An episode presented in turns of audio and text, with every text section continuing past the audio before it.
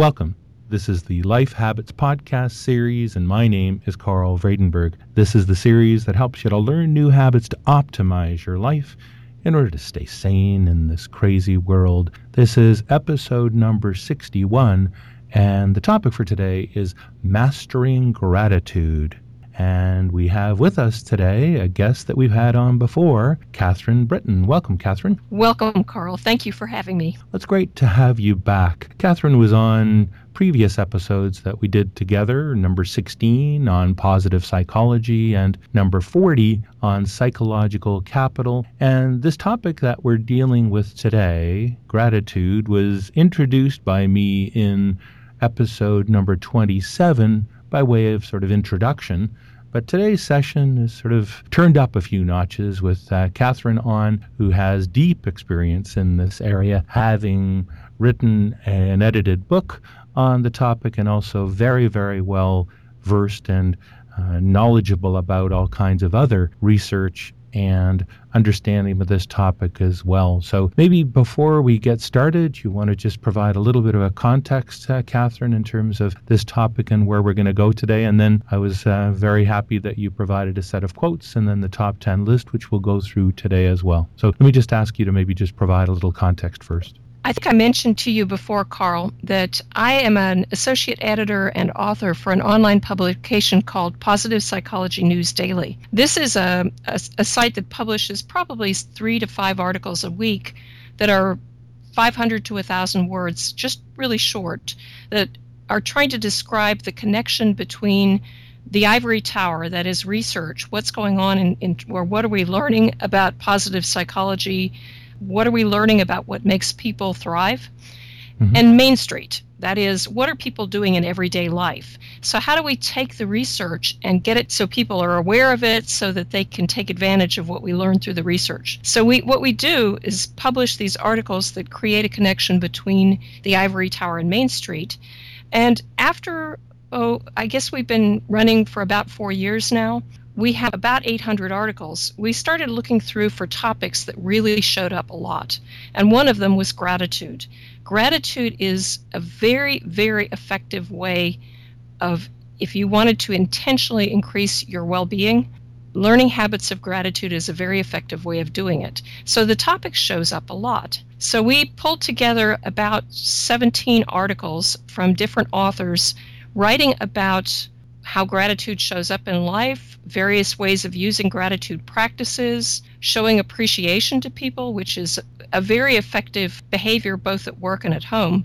17 articles or so illustrated and put together into a little book that we call Gratitude How to Appreciate Life's Gifts. The book was edited for a general audience, so it doesn't have a lot of the research in it, but it does have links back to the articles online in case people want to find out well, what was this actually referring to? What what are what are they talking about? The other thing that it includes is we have since it's an online site, a WordPress-based site, we get a lot of comments. People post questions, people make suggestions, people write about their experiences, and we took some of the commentary that we thought was particularly interesting and included in the book as a way of making things a little deeper for people. So that's a little bit of background about the book that is my claim to gratitude fame here. And I'm happy to go on if you like and talk about the quotations that I selected. That would be great, actually, Catherine. Go ahead. Okay. The top quotation that I had was by somebody, Frank A. Clark. I don't really know who he is, but I liked his words. If a fellow isn't thankful for what he's got, he isn't likely to be thankful for what he's going to get. I particularly like this one because a lot of times people are looking to the future and thinking, it's going to be changes in my circumstances that are going to make me happy. I'm not happy today, but you know, I'll be happy when I finish my degree, when I get the perfect job, when I get the perfect mate. You know, they look ahead to the future to expect happiness to come in the future. Well, it turns out that if you look at differences, and this is something from research that was done by by a psychologist Sonja Lyubomirsky and some others, when you look at the difference in happiness between people in a population, about 50% of the difference is attributable to genetic differences. Some people are just born happier than others. They're born with a tendency to feel good about what's going on in their lives. About 10% is based on circumstances, whether or not you have the right job, whether or not you you know you're happy with your family, whether or not you like where you live, whether or not you feel like you're keeping up with the Joneses, all of those aspects. About 10% of the variance is attributable to those differences. About 40% is attributable to behaviors, intentional behaviors, and attitudes of mind. So if you're thinking about where you have the greatest ability to affect your own well being, it's not so much in your circumstances, it's in the way you behave and the way you think. So, there are a number of behaviors that people have been able to test to see do they have an impact on the well being of large populations of people. And they're actually that gratitude practices are a very, very effective way to raise well being. You always do such a great job, Catherine, of really leveraging the research that's available and communicating it so clearly. This whole notion of you know 40% of the variance or the 40% of the impact that we can have and the ways in which we can you know change our life is a lot and a lot of the things that i think we're going to be talking about are how you can change the approach that you're going to take on this topic and get a lot of the benefit of improving your well being by focusing on this topic of gratitude. No, great stuff. Okay, all right. So I, I, will go on to the next one. The secret of happiness is to count your blessings while others are adding up their troubles, which is from William Penn, the pioneer who came over and started Pennsylvania, which is named after him. What he's indicating here is that you have a certain choice about where you put your focus. And we all have blessings and we all have troubles. And so the what's what's going on when you think about gratitude practices it's a turning of focus towards the things that you can be thankful for which without denying the things that are your troubles. I don't want to paint smiley faces all over everything. I don't think you know people need to.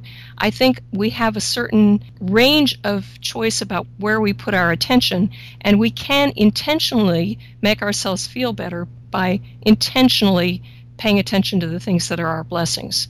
And that's where the gratitude practices come in. I will make the comment that in research that's been done on various interventions or ways for people to change their well being, that gratitude practices are often mentioned sort of in the first breath. They're often the very first thing that's mentioned because mm-hmm. they've been shown to have a substantial effect. The other set of practices that I think are very interesting are doing acts of kindness which, and it's sort of a toss up between the two, which one is the more effective. But if you think of them, they fit together. That gratitude is being aware of and being thankful for kindnesses and benefits that come to you through often no particular, I won't say fault of your own, but you know they come to you without your necessarily earning them. They're not entitlements. They're the things that you get that it's very good to have them, and you're not necessarily entitled to have them. And that's on the one hand, acts of kindness are actually providing benefits for other people, things that will help them feel grateful. So the two kind of fit together, and both are very effective ways of raising your own well being. The next quotation that I had, which, and I couldn't find who said it, so I've, I have it down as anonymous. One of the ways we can honor those who face great hardships is to be aware of how blessed we are not to face the same trouble. I found that one particularly interesting because there are times when people feel, how can I be happy in this world when there are people who are so unhappy? And I think the, the concept here is being aware of the fact that you are not facing those hardships and being aware of the fact that that is a great blessing, being grateful for escaping things that could be happening to you is not just for your own good, but it's also a way of honoring the people who actually have gone through those hardships. I thought that was an interesting concept. The next one is a Chinese proverb When eating bamboo sprouts, remember the man who planted them. I got this one from a friend of mine who has an eating disorder. And one of the things that she found that was particularly helpful for her to overcome her eating disorder was to to develop very deliberate gratitude processes around eating. So she would start a meal by giving thanks not just to that the food was there, but to her parents for preparing the food, for the people who stocked the grocery stores that got the food to her, for the farmers who grew the food, for the sunlight and the water and the good soil that, that allowed the food to grow. She found that this was a way of shifting her attention away from the the poles of the eating disorder and towards more healthy eating. So that this one carries for me a particular weight because of remembering her. The last one the unthankful heart discovers no mercies, but let the thankful heart sweep through the day, and as the magnet finds the iron, so it will find in every hour some heavenly blessings. And that one's from Henry Ward Beecher. I like that one because I like the idea of there being blessings, but like little iron filings. They aren't, they don't have to be huge.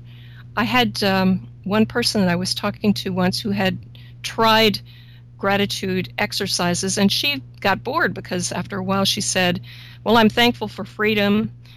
I'm thankful for living in the United States. She was an, uh, an immigrant to the United States. I'm thankful for having a job. And she ran out of things that she could feel thankful for. And I, what I told her was, you have to be thankful not just for the big things in your life, but for the little things too.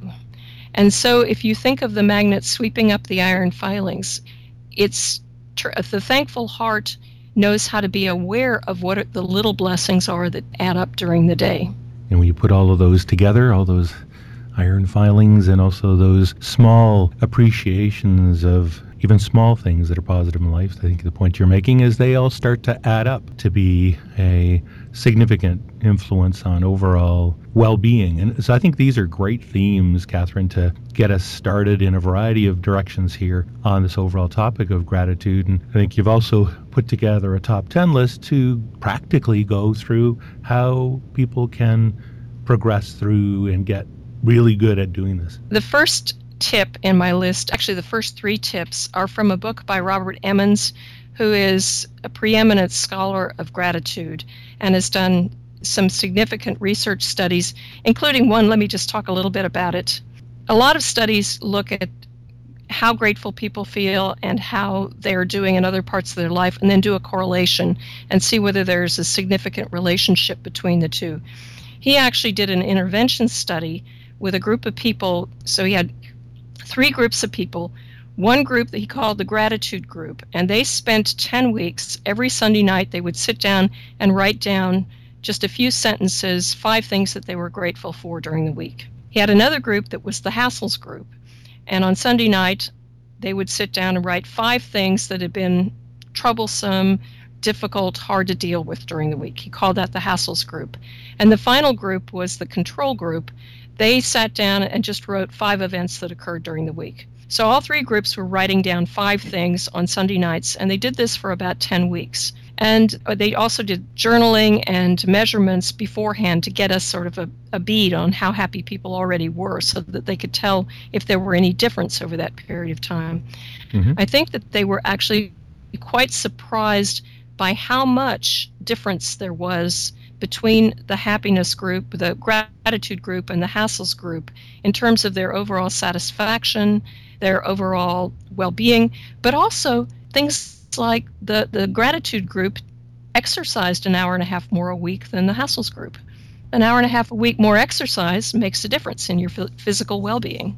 So there are other studies like this where they've tested groups doing various different activities. I think that Emmons and his partner Michael McCullough found that doing the gratitude every night was more effective than doing it once a week. I think that Sonja Lyubomirsky did a similar study, and she found that actually you can have people doing it too often.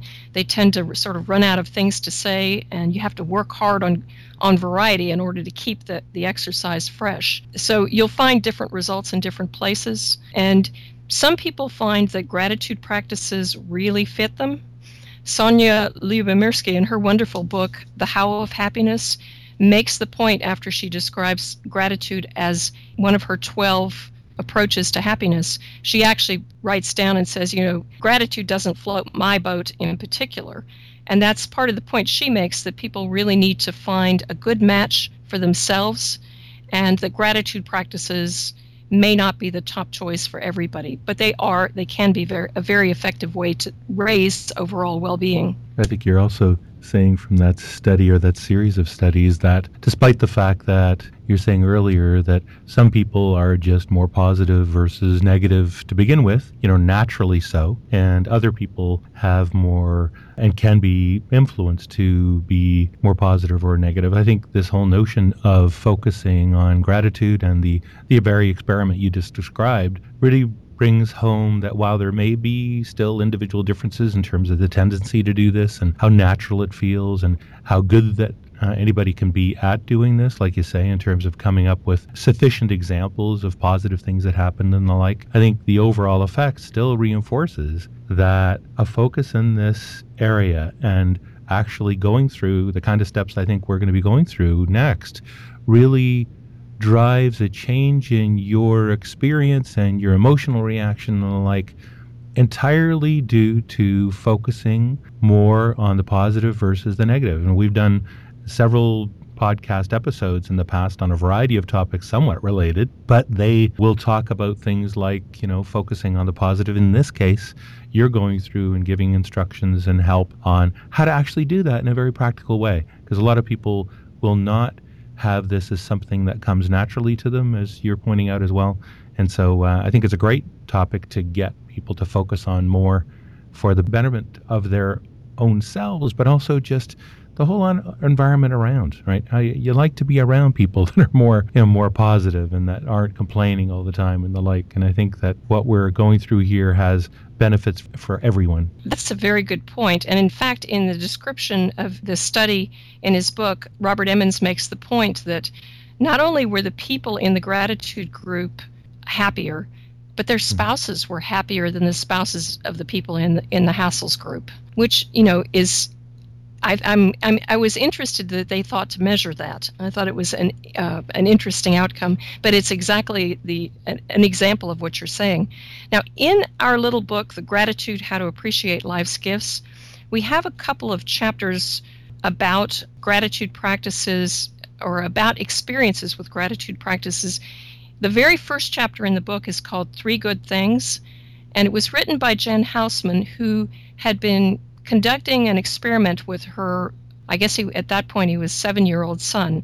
So for the previous year, they had tried out one of the gratitude practices, which was to close the day by this was a bedtime routine for them. She would sit with her seven year old son as he was getting ready to go to sleep, and they'd each share three good things that had happened to them during the day. So after she'd been doing this with him for a number of months, she conducted a little interview with him about, well, what is this like for you? And it's it's a really charming collection of questions from her and then observations from her son Jonah and then her in some cases her translations from seven-year-old language into the more scientific language of, of adults. But a wise little kid. There's another chapter in here that's about keeping a gratitude journal. The person who was keeping the gratitude journal had, was very dissatisfied at work. He was afraid he might lose his job.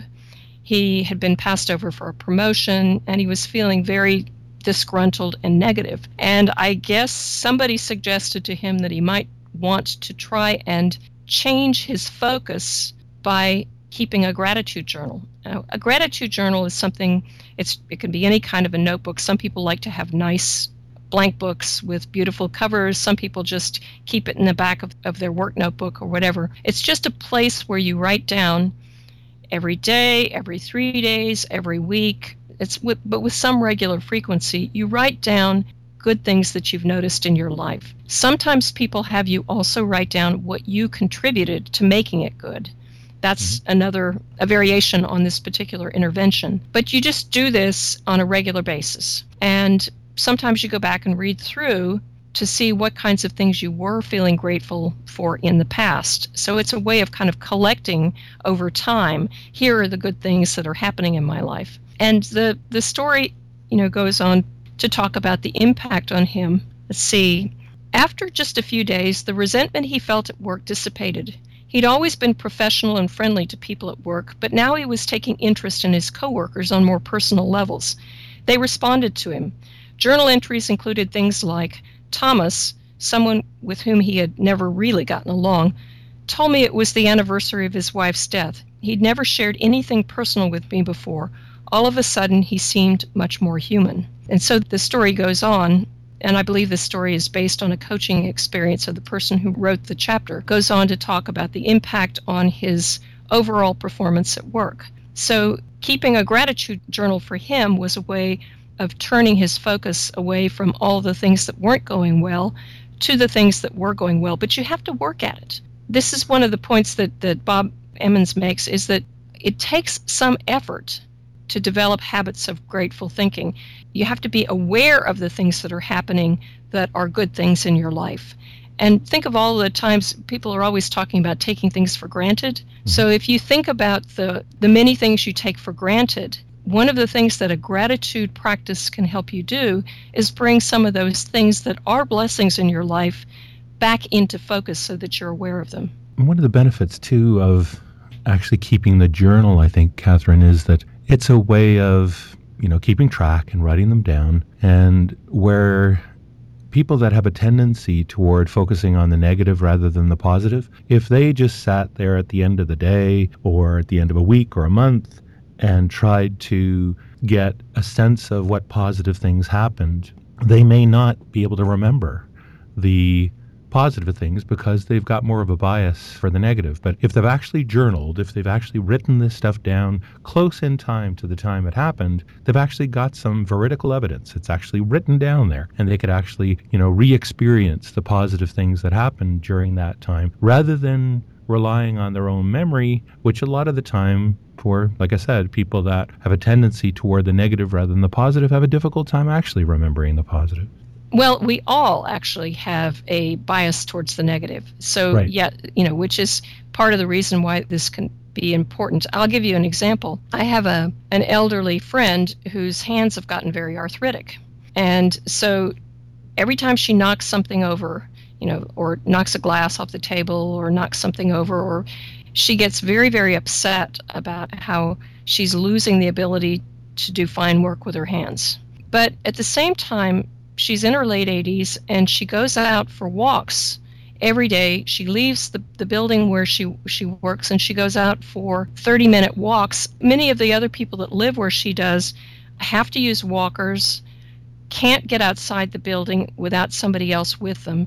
So the very fact that she has the ability to continue to move like this is a tremendous blessing that she's almost never aware of. So when you start thinking about it's perfectly legitimate to mourn the loss of your fine work hands, but it's also, you know, helpful if you can also bring back into your awareness the things that you haven't lost. And health is like that. Many times we focus on whatever seems to be going wrong right at the moment without being aware of the of the incredibly complicated systems that are actually running very well. We've covered the why. Now let's okay. talk a little bit about what goes into gratitude. Okay, so there are really two major parts of gratitude.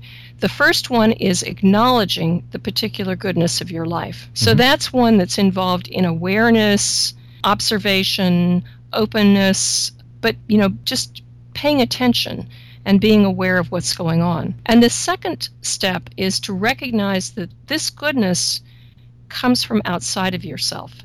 You know, we do not totally create all our own blessings in life. We may feel, you know, there may be a sort of a I'm responsible for my successes, etc., but the chances are if you really look at it, there are a lot of other people who've contributed to whatever you've been able to achieve.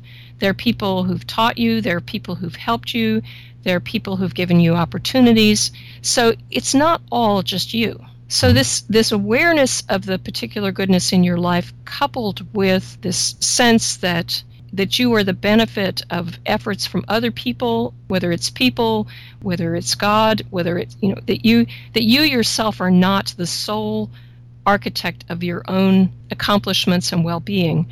That's the second part of gratitude. So we've got the notion of acknowledging that we need to be looking for and appreciate so the goodness in life. And I think you're also making the point that we shouldn't only be looking at things that we ourselves have made good. We want to basically be acknowledging and appreciating, and as you said earlier, just having an awareness of everything around us that others may have done or they may just uh, have happened, but acknowledging that they are in fact goodness and are positive in our lives. Right. And the interesting thing, another interesting why for gratitude is mm-hmm. that people who have who have gratitude practices also tend to be more socially contributing. They tend to mm-hmm. do more kind acts for other people. So part of being, you know, gratitude is in a sense many things.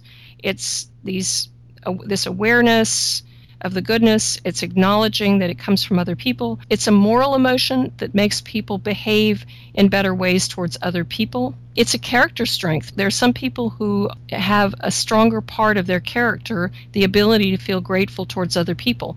That doesn't mean it's an inborn thing that some people are grateful and some people aren't. Gratitude can be developed. It's something that is uh, subject to intentional development. So now I'll get into a few ways that you can specifically develop gratitude, some of which are described in the book Gratitude How to Appreciate Life's Gifts. The first thing is paying attention. We mentioned this before, but paying attention not just to the large things, but to the small things, and not just to the good things, but to the bad things avoided. That may sound a little strange, but I had the experience one time I was out my husband and I were planning to go on a hiking trip, and we were out for the day just making sure we were kind of practicing up for it. And I tripped over a, a, a tree root that I didn't see, and I fell flat. When I got up, I had a bruise, about an eight-inch bruise on my thigh, but I didn't hadn't broken anything. So at that point, I felt gratitude. I mean, I could have felt, oh man, I'm just such a mess. I tripped over a tree root. I'm so clumsy. I'm, you know, I can't do anything right. I, you know, I've got this horrible bruise, etc. Or I could turn my attention to what could have happened. Well, I could have broken my leg. You know, mm-hmm. I, I slipped in a mud puddle once when I was when my daughter was two months old and broke my ankle. So I know how easy it is to go from being perfectly okay to not being okay anymore. So the fact that I hadn't broken anything was something to be grateful for. Yeah, I actually had similar experience as well that I that I often still think of, which is I think part of what you're getting at as well. I did an internship at a a correctional institute, basically a jail, and also a, a, separate one at, at a hospital. It was a psychiatric hospital in, in the latter case. And in the jail or the correctional institute involved a lot of people that couldn't leave. They had a lot of years ahead of them being confined uh, to that space. And the simple act of being able to, in both of those cases, walk out the door under my own steam and be able to do pretty well anything I wanted and go wherever I wanted was, quite frankly, incredibly liberating. And I've often reflected when, you know, I'm just walking out of out of a building somewhere, I think, ah, you know, that is something to really relish and really savor that we have that level of freedom. A lot of us have significant freedom to move and do whatever we want, which is something that I think is truly, you know, a blessing and something that we should acknowledge. You brought up my next point, which is practice downward comparisons. Mm-hmm. Downward comparisons is a I don't know whether it's a technical term or not, but it basically means comparing yourself to somebody, something, whatever that's in a in circumstances that are worse than yours. So, so in a sense, you can use downward comparisons to think about yourself at a, a less happy time of your life. It doesn't have to be comparing yourself to somebody else at a less happy time of your life. Or in, in your case, you were doing a downward comparison, thinking about the people who were confined in prison and couldn't leave it. And so downward comparisons is actually one way to make yourself aware of what's of what your benefits are. Um, there's a, a line from the poet Robert Pollok, sorrows remembered sweetened present joy, which I think is relevant here. So gives that extra certain poignancy to it, I guess because it makes us aware of it. The next tip was to establish regular times to practice being grateful. And some people, for example, say grace at meals. Some people have a, a habit of thinking of three good things that happened during the day at bedtime. Sometimes families will do this at the dinner table. So you know you'll go people will share things good things that had happened to them during the day that was what uh, jen hausman was writing about the practice with her son jonah it's one one way of doing it daily and but it is also making it a social behavior that is that you're using this as a a way of making the family conversation go i have gone through my years of teenagers who, if you ask them, what did you do today? Nothing. That, you know, sometimes you get better luck if you ask a question like, well, you know, name something good that happened today. So it's and it's an interesting way of, of exploring the good things that are going on in people's lives.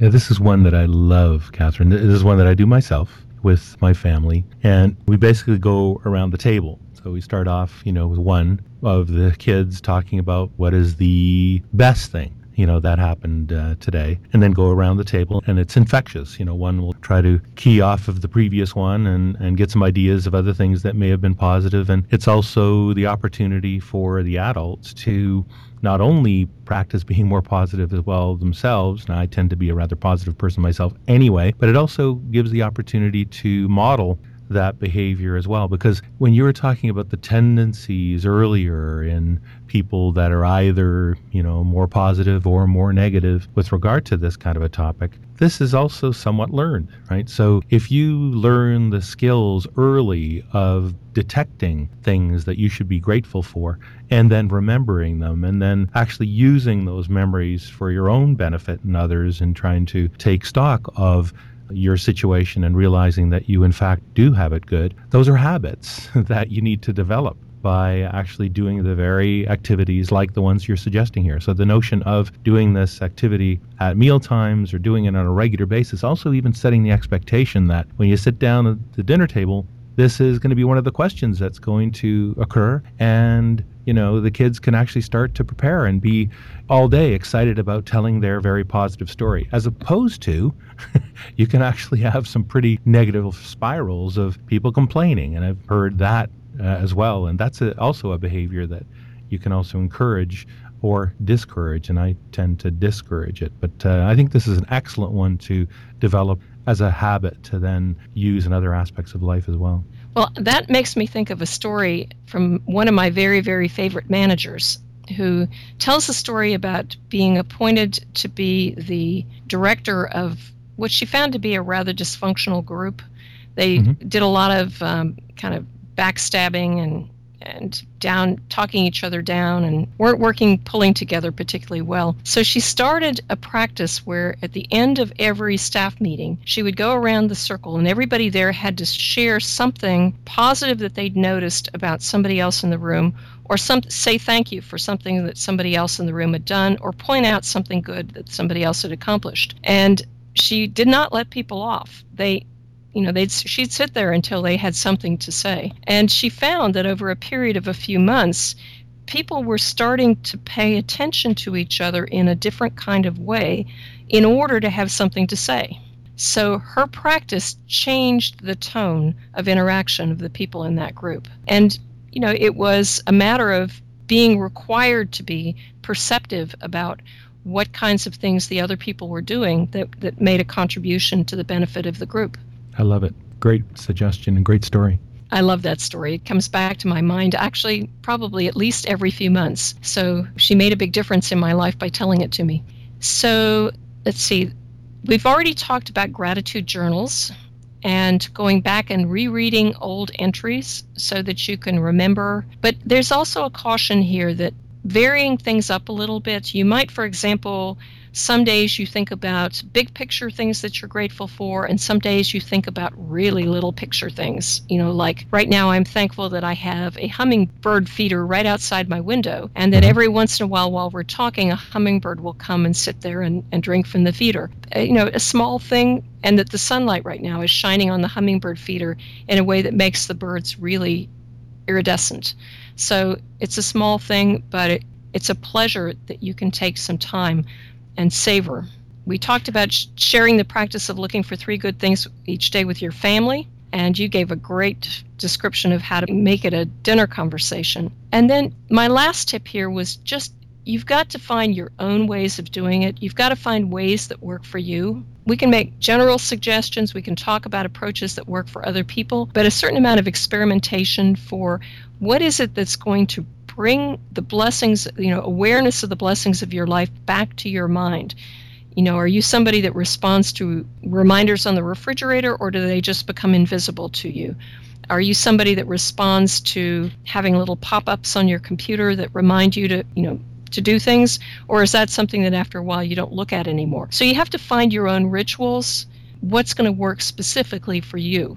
And that actually is one of the points that Sonja Lyubomirsky makes in her book is that you have to look for the right fit. I would also suggest that find the right fit would also include sort of just in integrating that into your life. And so things like if you don't like to journal particularly, like you don't keep a journal yourself, you don't have a way of capturing and writing, you know, your experiences, that's just not for you, let's say then you can think of other things. So you can, if you have a, a voice recorder, you could just record it and you could play things back later if you wanted to, much like we're recording right now, Catherine. Now, the other uh, the thing that you might want to consider is a number of people are on Facebook and you write updates in there. And I tend to notice when people are writing predominantly negative things or positive things, but it's actually a fairly interesting journal of a fairly public statement of things that you're experiencing. And uh, I tend to focus and be cognizant of the fact that I, some of the time, may say things to complaint about this or the other, and then catch myself and think, hmm, I want to focus a little more on, on some positive things and actually share that as well. And an interesting experience and an interesting experiment you might want to even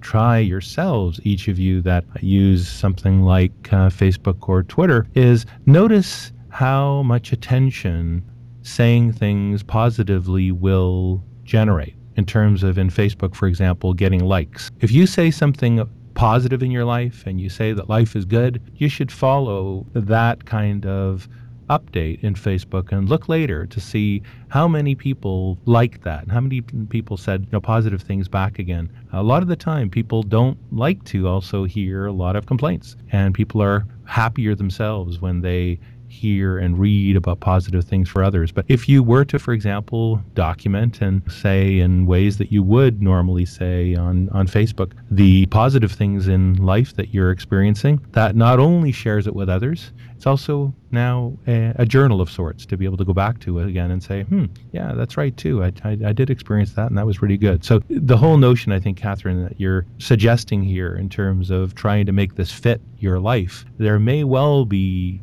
particularly innovative ways of thinking of things that you do today already and start to build this in as a practice as well. Exactly. But I've also heard uh, people talk about the possibility of there being worldwide studies of where happiness is, what are differences in happiness around the world by studying the kinds of things that people put in Facebook or Twitter in various locations. I don't know if this will actually materialize, but I think it would be really interesting to do a textual analysis of the kinds of things that people post. So you could be thinking to yourself also, you know, when I post something you know relatively positive or happy in my facebook maybe i'm contributing to the going up of the happiness measure in my particular community relative to the rest of the world.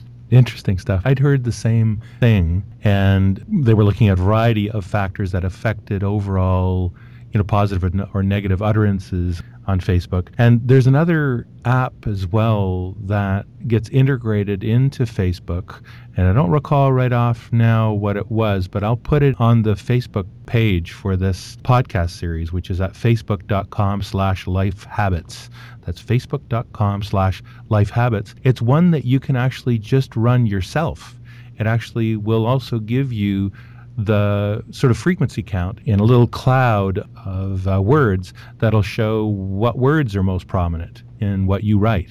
And so if you're writing things most frequently that are, you know, positive, those will be floating to the top and those will be larger than words that aren't uh, said as often. So that's uh, sort of an easy way. So you don't have to actually even read through all of the updates that you've provided or even the journal that you've written. It'll give you a sense quite quickly of some of the things that you're saying and the things that you have actually communicated on Facebook as well. So we'll put both of those links on the Facebook page as well. So speaking of Facebook and other ways of getting in contact with the podcast and very specifically also Catherine. Catherine's email will also be on that Facebook page. We'll also put it on the show notes site, which is available at lifehabits.net. I'll also include the direct links to the book that Catherine was talking about that she and colleagues wrote on the topic of gratitude, as well as the other book that she mentioned of uh, Robert Emmons's book, Thanks. And so we want to make sure that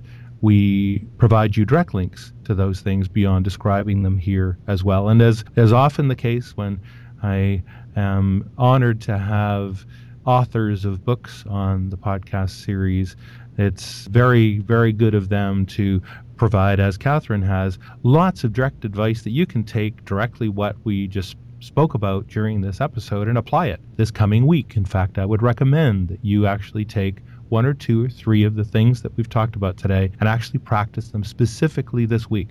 Might want to take something like the dinner time conversation of things that were positive during the day. Something like that. Just take that and practice it this week and see how that goes. Over and above that, though, there's deeper insight you can get and additional ideas are obviously reading the book that we or the books that we've talked about here as well and encourage you to acquire those and get into deeper uh, detail as well. But that's um, pretty well it for this podcast series. Anything else you want to add, Catherine, before we finish up? Well, for some reason, it just occurred to me that one of the chapters in the book is about writing thank you letters. And this is actually from the article on our site that has been the most visited. I think we've had about 50,000 hits to that particular article. And we keep wondering why, because you know whether or not we got into a bride's magazine or something like that but it's a wonderful little article about how to write an effective thank you letter and how to enjoy it in the process which i think a lot of us need to learn how to do. So thank you. It's been a great pleasure to be on your show again carl and i hope i get to come back again soon We'll definitely do it again. And thank you, Catherine. And thanks everyone for listening as well. Keep in touch. Go over to the brand new, spanking new Facebook page, which is facebook.com slash lifehabits. Just click on the like button there and you can get direct updates from the podcast for things that are coming up and the like as well. And that's it for this episode. We'll talk to you all next time and bye for now.